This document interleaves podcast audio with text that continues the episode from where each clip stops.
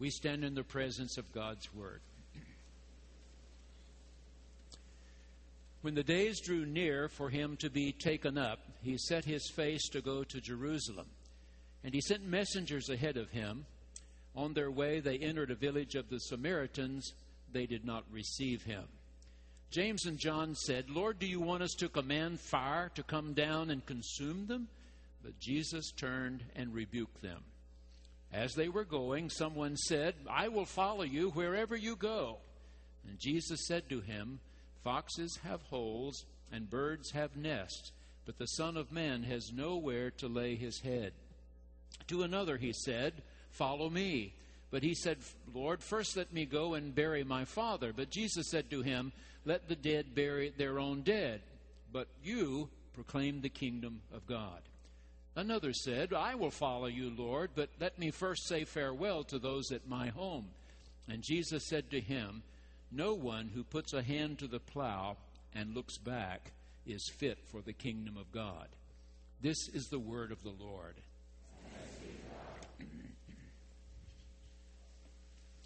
If, you've been following with me all this year as we've made our way through the Gospel of Luke, you recall that I've told you the synoptics, Matthew, Mark, and Luke, those that look most alike, know of only one journey that Jesus made to Jerusalem after he began his ministry.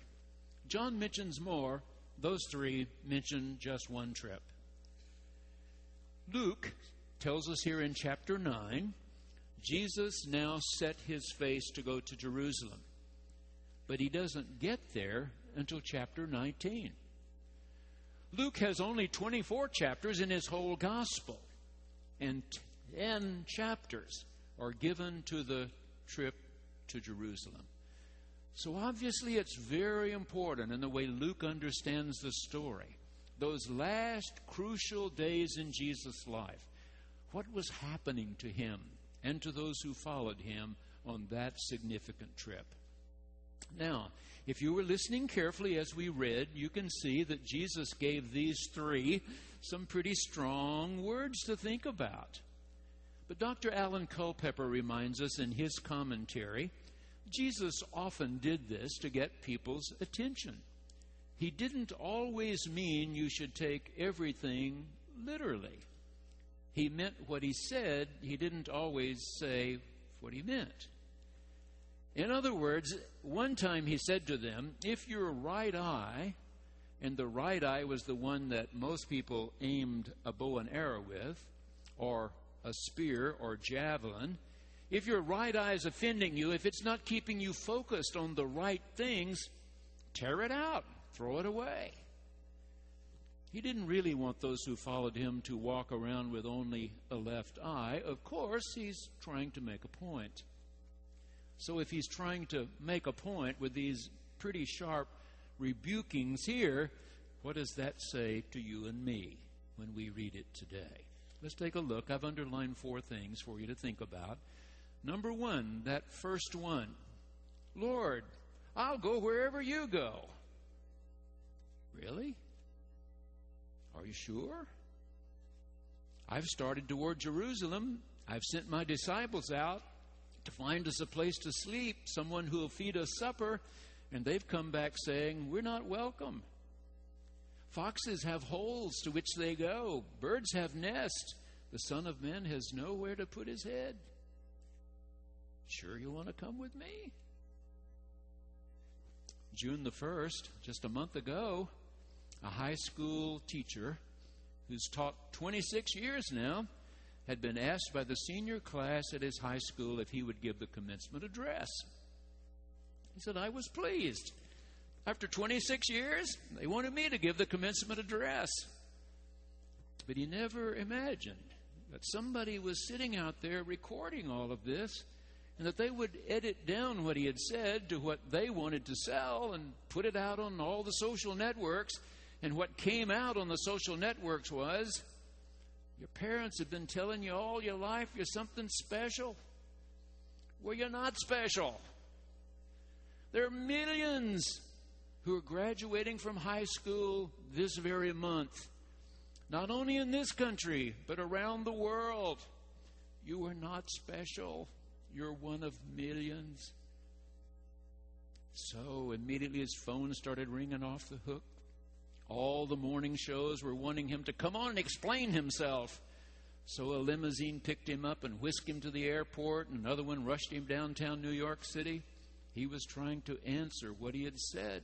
And basically, he said, Read the whole speech.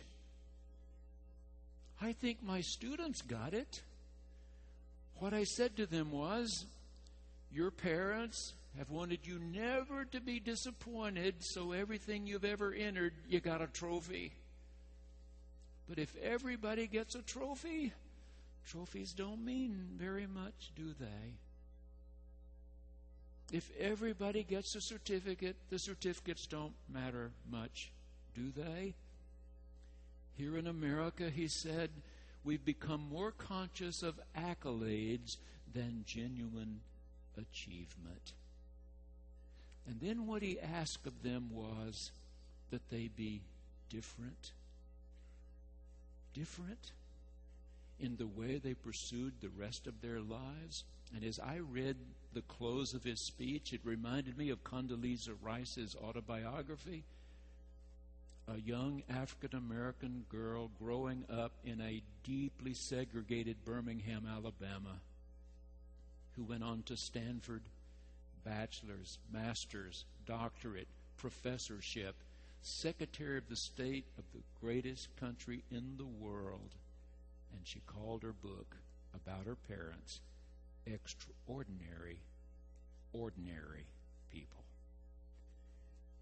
This teacher, after 26 years, was begging his students be extraordinary, ordinary people.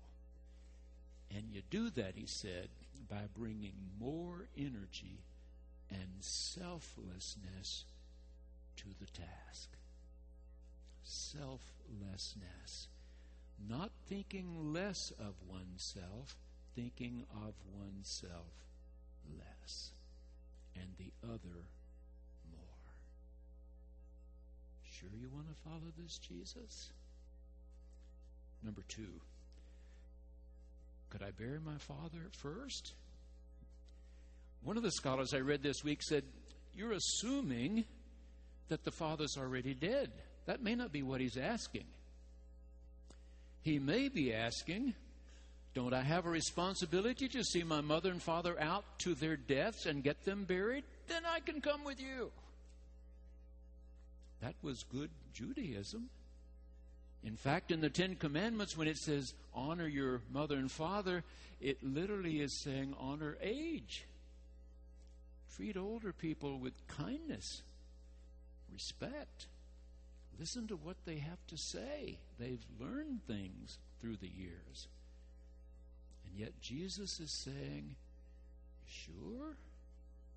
You really sure? There's a musical playing right now in Chicago called Floyd Collins. It opened on Broadway in 1996, lasted 25 performances. Yet the reviewer that I read in the Wall Street Journal recently said, I believe this is the greatest musical composed since Sondheim. I don't know why it didn't work on Broadway. It's a true story. Floyd Collins, a young man in Kentucky, 1925. The Great Depression might not have come to the rest of the country yet, but it was already there in Appalachia. But somebody had told them that out in New Mexico, they'd found a cave. And lots of people were going to Carlsbad to go see that cave. He knew about a cave there in Kentucky on his property. If that cave might be bigger than he had originally thought, maybe he could get people to come in their old jalopies and see his cave.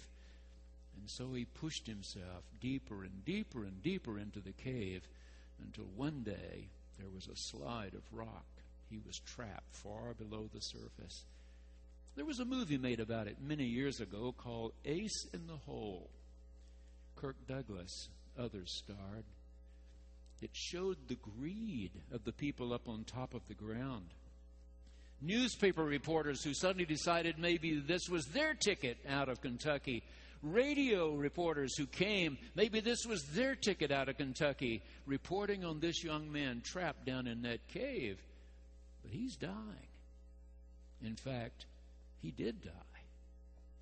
Two long weeks they tried to drill to him, tried to get to him. He died. And the musical is about one side of the stage where everything above ground is happening, and this young man trapped where it's dark, wet, cold. He has nothing to drink and nothing to eat. He's dying. Near the end, he sings Is there light? Does it hover near the ground? Is there light from all around? The reviewer said, I think he's asking, Is there God? Does God care? Is God close? How much are you willing to give up to follow and find out? Number three. Scholars say that Luke here is thinking about, Jesus may be thinking about something that happened in the life of Elijah. When Elijah was getting along in years, he saw this good looking young guy plowing a field one day. His name, Elisha. He said, By George, this is the one to continue my work. He walked out into the field, took this wrap from around his shoulders and put it around the shoulders of Elisha. Said, Elisha, you're the man to take over my work. He said, Could you give me a little time to tell my family goodbye? Oh, sure. Jesus said, No way. And the scholars say Luke is trying to say Jesus is not Elijah. He's greater than Elijah, and he expects more than Elijah. He's trying to make a point. If you subscribe to HBO, maybe you saw the first uh, first episode of The Newsroom. It's just open. Aaron Sorkin's newest and latest one. Jeff Jeff Daniels was chosen to play the lead role. Now, some of you will remember Jeff Daniels. Uh, born in Georgia, but his family moved to a small town in Michigan, not far from Ann Arbor, called Chelsea, Michigan. Uh, he's graduated high school, college, and his drama professor said to him, "Go to New York. That's where that's where actors go. Go to New York." And he went to New York as a very young man and had several really good roles in, on Broadway. And then he was asked to come to to Hollywood. He starred in Terms of Endearment when he was a very young man. In fact, he made 55 movies. But not many people have heard of Jeff Daniels in a long time. And so, for this new series on television, he was asked, Where have you been? Where have you been? And he said, I married my high school sweetheart. When we decided we were ready to have a family, we decided we didn't know how to raise kids in California. We didn't know how to raise kids in New York City, but we knew how to raise kids in Chelsea, Michigan. And we moved them to Chelsea, Michigan. That's where we've been. The interviewer went on with question after question, and finally Jeff Daniels brought it to a close, saying, Oh, by the way, the family's fine. We all have to make choices. How much time for one thing? How much for another? How far are we willing to go for family? And where is our Lord leading us in family, beyond family? Number four, I want to go back to the beginning of today's text. Jesus sent out his disciples to go into this little Samaritan village. You have to remember the geography. He had come from Galilee when he lived, the, ter- the territory we now know as Israel had three parts Galilee in the north, Judea in the south, including Jerusalem. Right in the middle, those mixed blooded folks called Samaritans. The ones whom the Assyrians had sent in more than 700 years before to replace the Jews they had carted away, who had disappeared, who ceased to exist. Jews, Samaritans didn't get along well. And when Jesus' disciples went into this little village, the Samaritans said, No way, go away. James and John said to Jesus, You want me to call down fire out of heaven and just blast them away? And Luke uses a very strong word here. Jesus turned on those two and rebuked them. Haven't you gotten it yet? We're not calling down fire. We're not calling down fire. Last Saturday morning, got up earlier than usual for me on Saturday morning, drove to Oklahoma City to meet with the jurisdictional delegates from Oklahoma who will be voting on the election of bishops, in the election of bishops, three weeks from now. We have to elect three in this jurisdiction. We've interviewed all ten of them. Now we were talking with each other. Where do you see strengths? Where do you see weaknesses? Who might you support? Not, not agreeing we would all vote for the same three necessarily, but at least sharing ideas. Which ones do you think are the, are the better qualified? I was there till nearly 1 o'clock that Saturday. On the way over, I'd turned my radio on. I'm trying to kill time going down the Turner Turnpike, and there was a radio show about home repairs. If your commode won't flush right, here's what you need to do. If your light switch has got a flicker in it, a short in it, this is what you do. If your security system, you don't have one, you got a problem, and if yours is not, you know, that sort of thing. It passed the time. I got there. When I got in my car, start back, it was still tuned into that station. There's no Oklahoma City preacher on. He was gosh awful. he was awful. He had in front of him the Communist Manifesto. He was reading one item after another from the Communist Manifesto and then saying, and this is happening right here in America. Guess what? If he could, he would call the fire down on you and me. But we follow one who says, we're not calling down fire on anybody. These people may not have accepted us. We're not calling down fire on them. These are our brothers. These are our sisters. We're to be workers of peace. We're to preach a gospel of grace, a gospel of good news. Dr. Thomas Long came from Princeton Seminary to be our Barton Clinton Gordy presenter long time ago now. We Methodists lured him away from Princeton to our Candler School of Theology, Emory University in Atlanta. He's been there all these years since. He recently wrote an article saying, When I was a young seminary professor, the only future planning I had to do was to be sure I got into the curriculum, the courses I was teaching in the fall, and the ones I'd be teaching next spring. But now he said it seems we spend half our time trying to figure out what's the church going to look like in five years, 10 years, 15 years. What's the seminary supposed to be doing in five years, 10 years, 15 years? I heard a speaker at our Ministers Week at SMU in Dallas a few years ago from the Alban Institute say, You want me to try to tell you what the church is going to look like? I don't know. But I'd give you the advice that Joseph gave Pharaoh build an endowment fund, he said. That's what he told Pharaoh. You're going to have seven good years, do it right. You're going to have seven lean years after that. Build an endowment fund. I think churches 25 years from now who can keep their pipe organ tuned and rain from coming into the sanctuary will be in great demand. 40 years ago, Alvin Toffler wrote a book called Future Shock. There was a big conference at one of our Methodist universities, and they had heads of all the various departments trying to figure out what's the future going to be? What should we plan on? Ask the anthropologist. Ask the sociology department. Ask the philosophy department. Ask the astronomy department. Finally, they got around to the seminary dean. All these others had grandiose answers about what the future was going to look like, and the seminary dean said, I have no idea what the future is going to hold.